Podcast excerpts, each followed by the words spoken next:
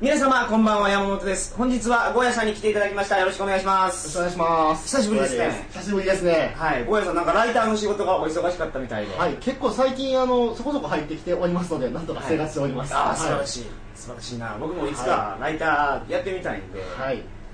ぜひぜひ意外に簡単に入り込める世界ですが。そうですかね。はい。でも普通の仕事に戻るの難しいから頑張った方がそうそう。副業でやりたいですよね、はい。それはありですね。ははい。いうん。一本はきついああそうです、はい。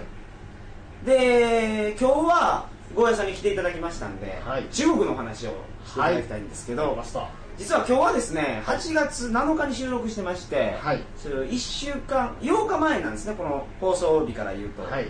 で明日からちょうど北京オリンピックが始ま始まってしまうんですね。はい。はい。で直前予想として、はい。北京オリンピックでどんなことが起こるのかというのを、何が起こるのかですねはい。はい予測して遊ぼうじゃないかと、はい、遊んでみましょう、はい。でもメダルが何個とかそういうのは全く出てこないから。スポーツ以外のところを僕ははい。もそうう見てますもんね、はい、というわけで、ね。はい、そんな感じで今日はお送りしますが、ちょっとすみません、告知一つさせてもらっていいですか？はい。あのー、鳥かご放送のオープニングテーマとエンディングテーマ、はい。これがもうすごい好評でですね、はい。着メロ作ってくれっていろいろ言われてたんですよ、はい。でちょっと奮起してですね、はい。あの作りました。作ってしまわれた。はい。はい。で今ダウンロードできるんで、はい。普段ブログにアクセスしてない方もちょっとブログにアクセスしてみてください。で携帯からもアクセスできるページを作りましたんで、はい。インターネット環境がない方。はい。でポッドキャスト聞いてる人いないのかうんまあでもいいるかもしれないですよ。なはい。で携帯でアクセスする方法を教えておきますわ。はい。えー、アドレスを入力してほしいんですけど、はい。えー http コロンスラッシュスラッシュ。はい。Tkago.net はい。スラッシュ m スラッシュ。はい。ここにアクセスするともう、えー、3キャリアに対応したはい。ページを作ってますんで、おーあそれの中でなんか選んでピッと押したらそうです。ダウンロードされるんですね。ドコモのドコモと au と通貨、はい。通貨じゃなくないソフトバンク。懐かしい。通貨懐かしい。昔通貨だった。というわけでソフトバンクですね、はい。ソフトバンク。はい。この3つに対応してますんで、はい。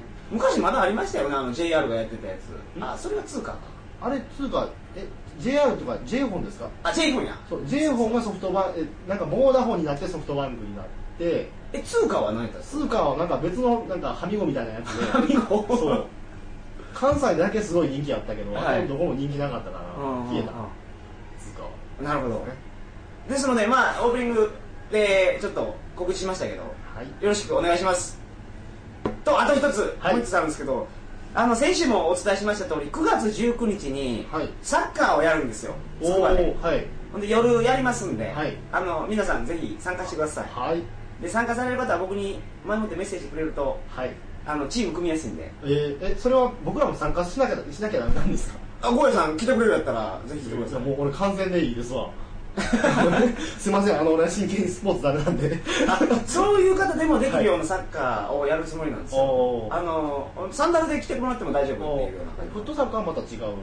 それがねあのよく出てる山口さんっていう方がいらっしゃるんですけど、その人が指導されてるところでやるんで、はい。もう何でもやり放題。おおやり放題のサッカーが、とい。う感じで、はい、告知2件ありました、はい。えーそれでは鳥かご放送始まります。はい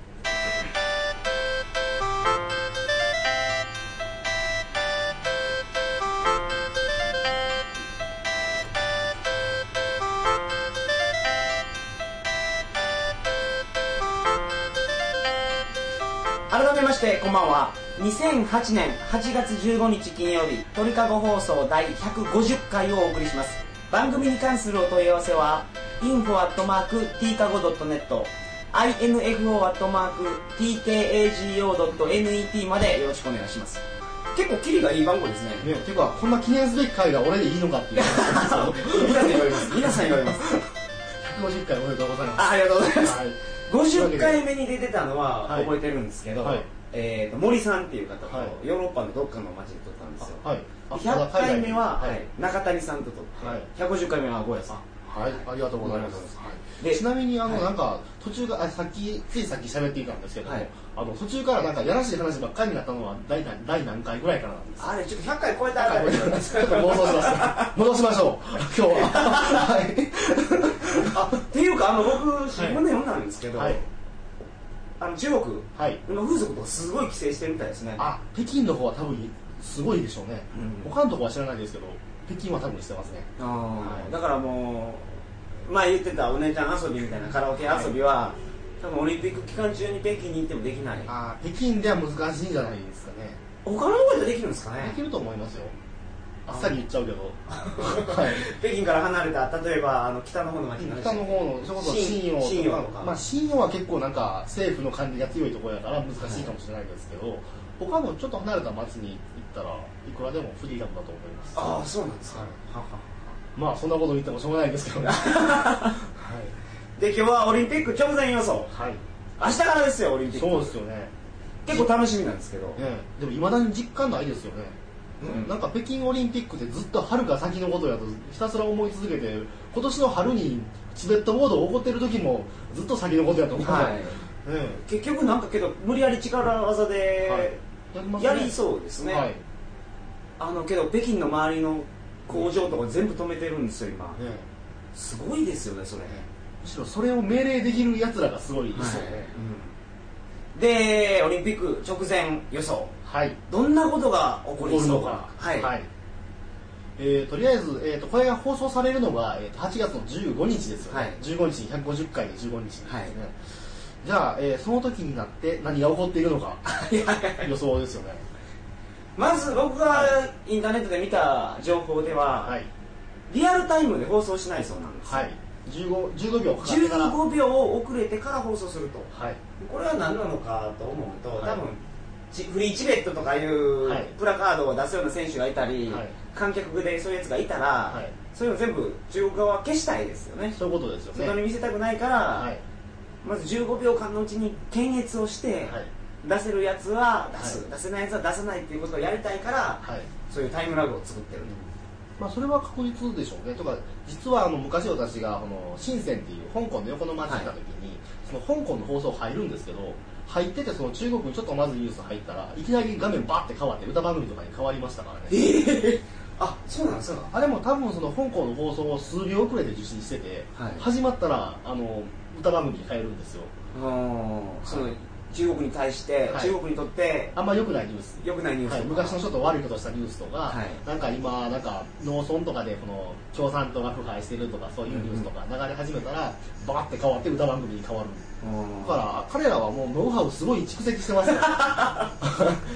それは確実にあの北京五輪始まってからも発揮されると思うそれ予想の位置なんですけど はい。ややるでしょうね。なるほど。あと逆にこの外人も多分そう外人のスポーツ選手ってあいつら肝座ってるから、はい。はい。意地でもフリーチベットとか言うでしょうね。あそういうこと。を、まあはい。じゃあ15日までにそれを言った人がはい、何人出るかですよ、あのはい。裏メダルだと思いますよ、などの国で何人フリーチベットを言うか、俺、多分フランスが1位だと思うんですよ、フあーなるほど。ランス人、そういうの大好きじゃないですか、はい。でアメリカがそれを追うと思うんですね、日本ゼロやと思うんですよ、はい。それが楽しみですね、一つ目。今、はい。その少数民族いろいろありますけど、はい。い、っぱい問題になってるのってチベットと、はい。あとウイグルイーグルですね、でしょ？はい、でウイグルってあんまりその盛り上がってないっていうか、はい、情報が入ってこない、入ってこない、はい。下手くそなのかな？ダライ・ラマは僕すごいそう。賢いと思うんですよ、はい。賢いですね。あのあの時にあれをやって、そうで僕らは結局そのチベットがああいう風になってるってことを知ってましたけど、そう、はい、一般の人って結構知らなかったみたいで、ああ、そうですよね、うん。はい。例えばうちのおかんとか、はい、そううちのおかんとかそう会社の同僚とかそういうレベルの話ですよ、そう全然知らなかった、はい。あれをが起こってから結局知ったっていうのは、はい。やっぱダライ・ラマは。うん、すごいですよね、あとやっぱりダライ・ラマがいるっていうのがでかいんじゃないですか、チベットはああなるほどね、はい、だってあんな人の良さそうな顔した自分ちのじいさんみたいな顔のはい偉い坊さんとかいたらやっぱみんなすごいと思うじゃないですか、うん。それだけでも偉いことですよ、だってはいウイグルとかなんか有名人いるのかって言い出したらいないじゃないですか。あこってなんか騎馬隊みたいなイメージしかないんですけどそうですね。実際そんなもんだと思います、は いであとさらに言うとあれ場所的に言ったらカザフスタンとか、はい。アフガニスタンとかあと他になんたらスタンがいっぱいあるんですけど、うん。ウズベキスタンとか、はい。あっこら辺のつながってる感じの場所なんですよ。はいはい。でほんまはなんかもしも中国とかがもっとちっちゃかったらあっこら辺でわけわからんスタンになわけわからんスタンになってるはずのはい。場所がウイグルなんですよ、ウイグルスタンになはい、ってたウイグルスタンにトルキスタンっていう東トルキスタンとか言うんですけど、はい。になってるはずの場所がウイグルなんですね、あの辺中国は手放したくない理由は、はい。あの資源があるみたいですね。資源ですね。資源あんのとあとやっぱり国土としてそのロシアとだってもともとロシアと仲悪いですから今仲良くしてますけどはい。もともとむっちゃ仲悪いからそうですね。あそこなくなったらあっこ全部ロシアの勢力範囲になっちゃうのってやばいんですよね。ロシアが昔作ってたはい。中国政府を批判する映像とか YouTube で見れたりするんですけど、はい。結構強烈ですから。強烈ですか。らそうなんかああいうの面白いですね そうそうそう。あれゴヤさんじゃなかったでしたっけ？ウェブサイトであの核爆弾。あ俺ですよ。そうでしょ、はい。あれあれめっちゃ笑いましたあれウイグルなんですよあそうなんですか、はい。ちょっとそれ説明してもらっていいですか？はい、あのまあ以前にあの紹介したことがあるあの YouTube の画像、映像なんですけどね、はい。あのあれいつぐらいかな？今から50年ぐらい前に、はい。中国が核実験するときにですね、はい。なんかあのウルトラ Q のあのなんかパネルみたいなところがピンポンパンとか言って、はい。ER3 ピンとか言って 押したら核爆弾がブワー爆発するんですよ。あ れほんであれ笑ったのがあの映像で、あはい。の爆弾が核爆発が成功したらそのキノコムコに向かってみんな走っていったじゃないですかそうそう。でそこになんかあられちゃんのマスクみたいなあんなんつけてもしゃあないやろみたいなガスマスクだけつけた ウイグルの兵隊みたいなやつがみんなでうわー言いながらなんか人民がねなんか馬乗りながらそう核核に向かって突進していくんですよ。最高ですよ。お前ら何もってなんか銃とか撃って練習するんだけどお前らこんな練習しても二度とできへんやないかって。突っ込むじゃないですか。はい、でまああれがあったのはウイグルです。あはい。衝撃映像でしたね。衝撃映像ですね。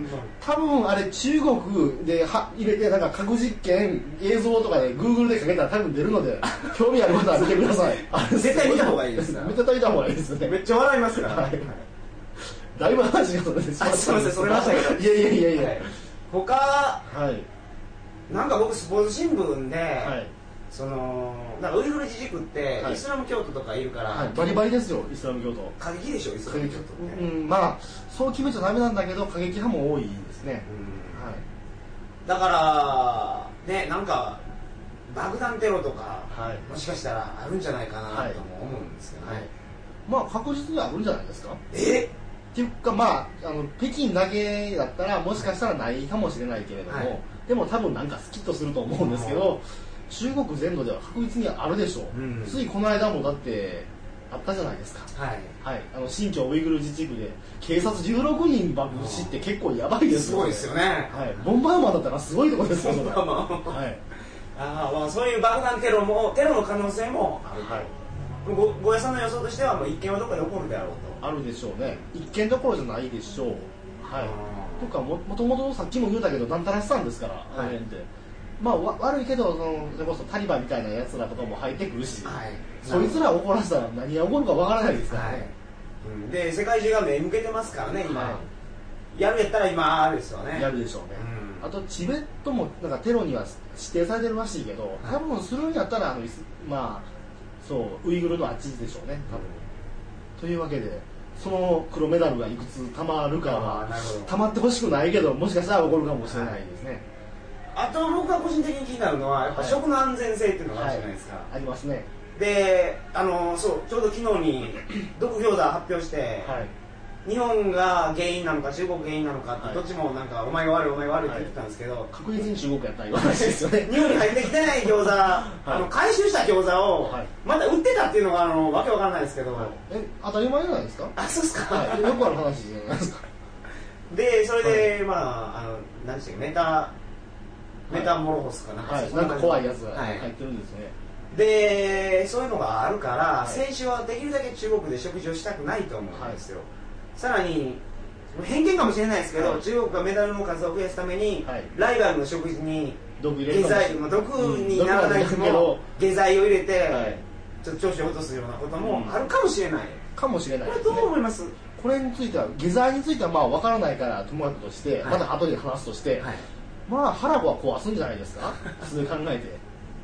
あのあとこの向こうが意図してなくても、はい。あの腹壊したりクラクラくる可能性すごい高いと俺思うんですよ。悪いけどあの別に偏見も何もないし俺中国長い、まあ、長くないけど何年も行ってるけど、はい。それはあると思うんですよ。特にねあのとそう意図せずにしてあの毒を作る可能性の話なんですけどはあは例えばあの選手の宿舎とか全部新品じゃないですか、はい。環境ホルモンとか彼ら考えてるだろうかっていうのを俺すごい気になるんですよ。食事ももちろんそうですし、はい。で実はですね昔僕中国行った時にあの近所に新築のスーパーができたんですよ。はい。完璧完璧新築ができて、はわあ新築やー言ってその時の友達とスーパー行ったら34回行って34回行って毎回帰ってから熱出して私倒れてるんですよ あこれ中国のスーパーです。何があるか分からない。はい、なんぼ環境ホルモン出てるねんっていうか、よく考えたらあれ、建築の材料とかで、なんかあの、それこそ放射線とか浴びた鉄とか作ってへんやろなと思って、あそう、裸足の家みたいなことになってるんじゃないかとすごい、そう怖怖かった記憶があるので、で、うん。あんなもん無意識にやってるだけなんですよ。まさか客を、客に頭痛くならそうと思ってスーパー作ってないと思うから、そういうことはあるかもしれないですね。あ先週の健康管理で、そう。で大気の話も大気汚染の話もそうですけど、はい。選手にとったらすごいアウェーですよ多分、うん、そうでしょうね。はい、ありえないぐらいのアウェーじゃないですかね。ギリギリまで日本にいて、はい。もうなんていうんですかその種目がある競技の直前に中国行くっていう選手がいますからね、で大気汚染がひどいから、はい。あのマラソン選手は結構辞退してたりしますよね。ね、自分の廃校はすからっつって、うん。ああとそうやな。あそうそう、まあ、あでもどうかな。この国際選手に出す料理がそこまでしないかもしれないけど例えばちょっと髪の毛入ってたりとかはするかもしれないあですね。で例えばそれ慣れてたら別に何とも思わないし俺髪の毛入っても普通にどかして食いますけど、あはい。あれ多分ナイーブな白人の選手とか食ったらなんか「おお!」とか言ってやばいことになりますよ多分。なるでしょうね。なるでしょう、んそれはきっと起こります、はい、それで途中で帰る選手が何人出るかっていうのがポイントです。多分またフランストップだと思うあここでね多分ねあのオランダとかイタリアとかこのヘタレ国家が来ると思うんですけど。はい、あれですかもう選手がやる気なくしてやる気なくしてもう俺なんかやってられるかって言って帰るはい、帰るっ選つって。が総体が何人出るか。あはい。はい。これも注目だと思います。はい。ははい。い。で食に対する安全。はい他はどんなのがあるのかな？他はどうでしょうね、はい。あそうそうそうそう。あと俺自分が気になってるのは、はい。あとあのオリンピックの後ってもう一個イベントが起こるじゃないですか。パラリンピック。パラリンピック。はいはいありますね。障害者のオリンピック。あれもっとやばいに違うって思うんですけどどうなるんでしょうね。中国で行われるパラリンピックっていうのは。はい。あで解説しておくとあのもともとこの中国圏というかあの儒教の考え方って、はい。あのこの人間の体とか髪の毛とかも全部含めてなんですけど、はい。傷つけたらあかんっていうか考えがあるんですよ、はい。はい、で親からもうたもんやから傷つけたらあかんと、はいで逆にそのそれを、まあ、例えばちょっと悪い話だけどそういうのがかけて生まれてきたり生まれてきたりとか、はい。あとその後の事故でそういうのをかけたりとかしたらあのそれはすげえ馬鹿にされる対象になる中国ではんですよ。あそうなんですね。でまあそういうのをなるべく直そうっていうのはだいぶ来てますけどそんでもあの例えば日本とかやったら僕今こういう話してる時でもちょっと気遣って喋るじゃないですか、はい。私テレビとかでこんなこと言えないっていうか、はいはい。まあ言っちゃダメじゃないですか、はい。普通に僕ら考えて、でもそういうそこまでの意識は中国はないのではい。これパラリンピックえ見ながらその爆笑したり爆笑するやつ出るんじゃないですか、そりゃすごいな。はねそれはひどいですよ、いでもきっと出るでしょうね。うんなるほど。はい。あんまりそれ愉快な話題じゃないですけど、はい。それも個人的には気になりますね、そううんはい。か他はどんなのありますか？あとはやっぱり完全マナーじゃないですか。あそうああとそうそうもう。さらに言ってしまえばそのそう昔あの韓国ではい。オリンピックがあったのとワールドカップがあったじゃないですか、はいはいでソウルオリンピックの時って確か日本の選手が韓国に勝とうとした柔道かなんかに勝とうとした瞬間にボクシングかな、なんかいきなり会場の電気を消しよって。あそんなんあったんですか？あったんですよ。あでやっぱ今のなしっていうのがあったらしいあかあサッカーのアジアカップで、はい前々回かな、はい。中国でやったらあ時れもひどかったですよね。日本の国歌が流れてる時ブーイング。日本人の選手が入ってきた時もブーイングっていう、ああいうこともやっぱりあるんですかね？あるでしょう。そのやらん時っていうのはあの今回かなり言ってて、はい。それこそこの間のあのなんだっけ女子サッカーとかでも全然なかったじゃないですか、はい。でも多分ね途中からエキサイトしてきたら彼らはするんじゃないですかね、あとその日本にはやらない可能性はあるんですよ、はい。最近なんか向こうの政府って日本と仲良くするっていうキャンペーンをやってて、はい。向こうの政府そう言ったらそうなるから日本にはやらない可能性あると思うんだけど、はい。逆にそのフランスとかアメリカがそれこそさっき言ったこの黒黒オリンピックではい。何回フリーチベットを叫ぶかとか、あー。あのそうそうそう何回変えるかとか何回バカにした発言するかとかいうことをやってしまうと多分アメリカとかフランスに対してのし試合の時にはい。むちゃくちゃするやつが出てくるんじゃないかなとあ思うんですよ。彼らの、まあ、ぶっちゃけあの興奮してる時の阪神ファミリーって荒悪いですから、はい、俺阪神ファンだからあえて言いますけど、ーはいなるほど。あそうや僕思い出した。あのー中国って気象をコントロールするためにですよね、あの空中にミサイル撃たれたりするじゃないですか、はでもし開会式の時とかに、はい雨になったりすると、ミサイルでその雨雲を吹っ飛ばすようなことをやるんじゃないかなとか思うんですけど。それはするじゃないかっていうかそれするつもり満々じゃないんで、は そうなんです、い、もう用意されてるんですかね。してるでしょうねそれは。あれもどうどうなんかな。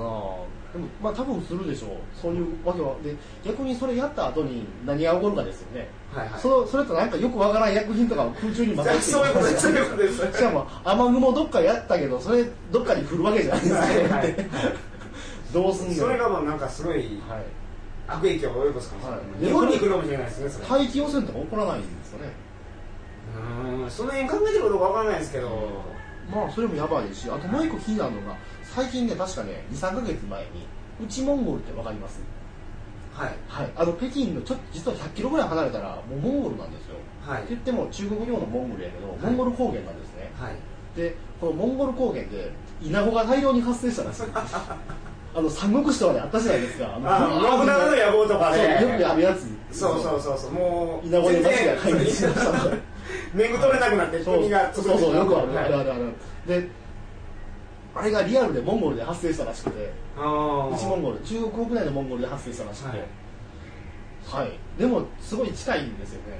あじゃあ北京オリンピックの時にはい。稲子の大王が。海軍がやってきたらど果たして選手たちはどこまで戦えるのか。限界に挑戦っていう稲子がブワーみたいな。それそれめちゃめちゃ見たいです見たいですよ。はい。陸上競技場で室伏がこう投げてたら、はい。る瞬間にブワーうわーってきたよ。しかもそれはカットできないですよねテレビがね、はい。そうですよね。そう15秒カットしても稲子出てくるから。うわーっつってねそうアメリカの選手がねシュッシュッとか言いながらこのあの額の稲子を弾き飛ばしながらインタビューに答えたりとか見たいですねあはいあなるほど中国だからねあの別に悪いこと差別的なこと言うつもりは全くないですけど客観的に見て中国だからやばいと思うんですよねうんはいなるほどね他あのほらディズニーランドができたじゃないですか、はい。あの時にディズニーランドの中を裸のおっさんが歩いてるとかあ子供に立ち寄させるといいか、ポイントですよね。そういうこともなんかあるんじゃないですか？まあなんか毎回言ってるけどあると思います。はい。本当しますからね。僕前中国に住んでる時にはい。バス乗ってて一番びっくりしたのがあの、まあ、いろんな中国にもいろんな階層の人がいるんで、はい。上の方の人は絶対そんなことしないしそういうのをバカにするんですけどあのこの下の方の階層の人とかはあのバスの中で子供にうんこさせましたからね。しかもあのに、まあ、あの子供があのうんこ出たとか言ってあのおむつどうしようみたいな話でこっそりバスの座席に掘り出して帰るとかは日本でもダメな母親はするかもしれない、はい。モンスターペアレントはするかもしれないけれども、はい。はい。向こうほんまにうんこしたいって言い出したらちゃんとズボンバーン脱がして、はい。あのフルジンにさして、はい。3歳ぐらいの子供に、はい。あの C の格好こうやってさして、はいはいはい。床にうんこさしてコロコロ転がりましたすごいな。あれびっくりしましたよ。はいあれいうことをしますからね。それはまあもちろん北京でも起こるんではないでしょう黄金系がなんかかはい。あるんじゃないかと。はい。あるんじゃないかと。はい。あとあんとね本当あの時ねあの床にタンハブとかも普通にしますからしてましたからはい。田舎の方の人とかはよくしますし、で北京で出稼ぎの人多いからそういう人は残ってますからね。どうなるんでしょうね感染のこの会場で上半身裸でうろつくおっさんはきっといると俺はこのおっさんをいかにカットするからまた中国の検閲みたいなもんそうですね、はい。下半身裸とかになると、まあ、はい。ヨーロッパの方でもいますけど、はい。でもヨーロッパの方はあれはそういうことをしたくてやる。そうですあれも露出ですからね、はい、趣味としてやる人たちだけど、あれは習慣としてやるのと趣味としてやるのが違うと思う。なるほどね、はい。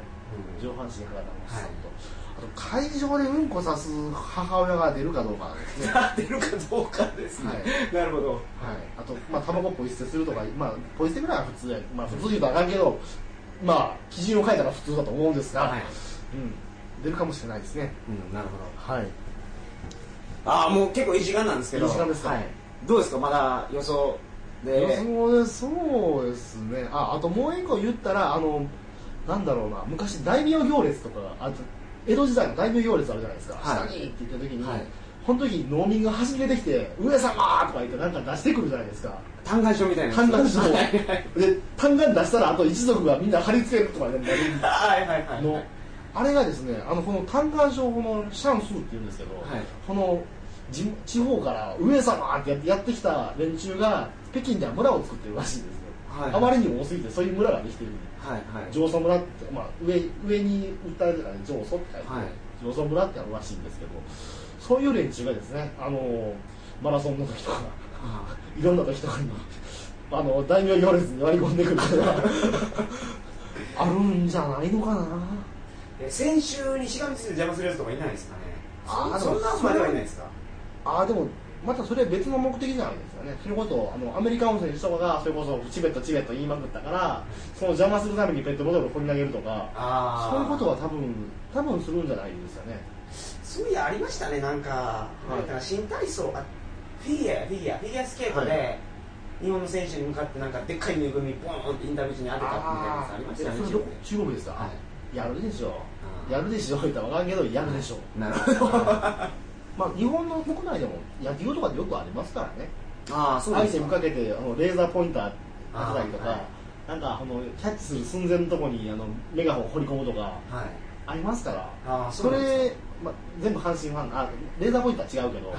あのキャッチ寸前にメガホン掘り込んだ阪神ファンですけどはい。日本でやるんだからはい。もっと恐ろしいことをきっとするでしょそううはい。そうです。かはいはい。阪神の悪口か中国の悪口かわからない。両方俺大好きなんですけど。そうですよねゴーヤさんなんだかんだ言って中国大好きで。大好きですね。はい、うん、大好きで、まあ、ブログで書いたりとかもするけど、はい。うんそうですね。正直な客観的な意見を言っていただいたはい。ような感じで、こんな感じでございます。来週もうちょっともう一度ぐらい撮りたいんですけどはい、オリンピック以外で何かあります？あはい。今収録場所があってもいきなりそんな話題に飛んでいいのかな。今僕らは巣鴨のとある場所ではい。収録しているわけですが、すごい僕初めて来ました、はい。おじいちゃんおばあちゃんの原宿。はい。はい、そうですね、この原宿の闇の顔について語るわけですが、今回こんななんかねちょっとかニュースステーションじゃないけどああいうとことかでちょっと勝也さんぐらいの人が喋ってるかもしれないことを今喋ったのにはい。次またねゲスだから下ネタの方向に流れるなるほど。エロ系になってしまうなってしまうかもしれないですねじゃあエロ系で。はいあ終わりました。はい。よろしくお願いします、はいお願いします。えー来週の放送は、え1週間後8月の22日になります。はい。皆様お楽しみにごやさんとお届けします。それではおやすみなさいませ。はいおやすみなさい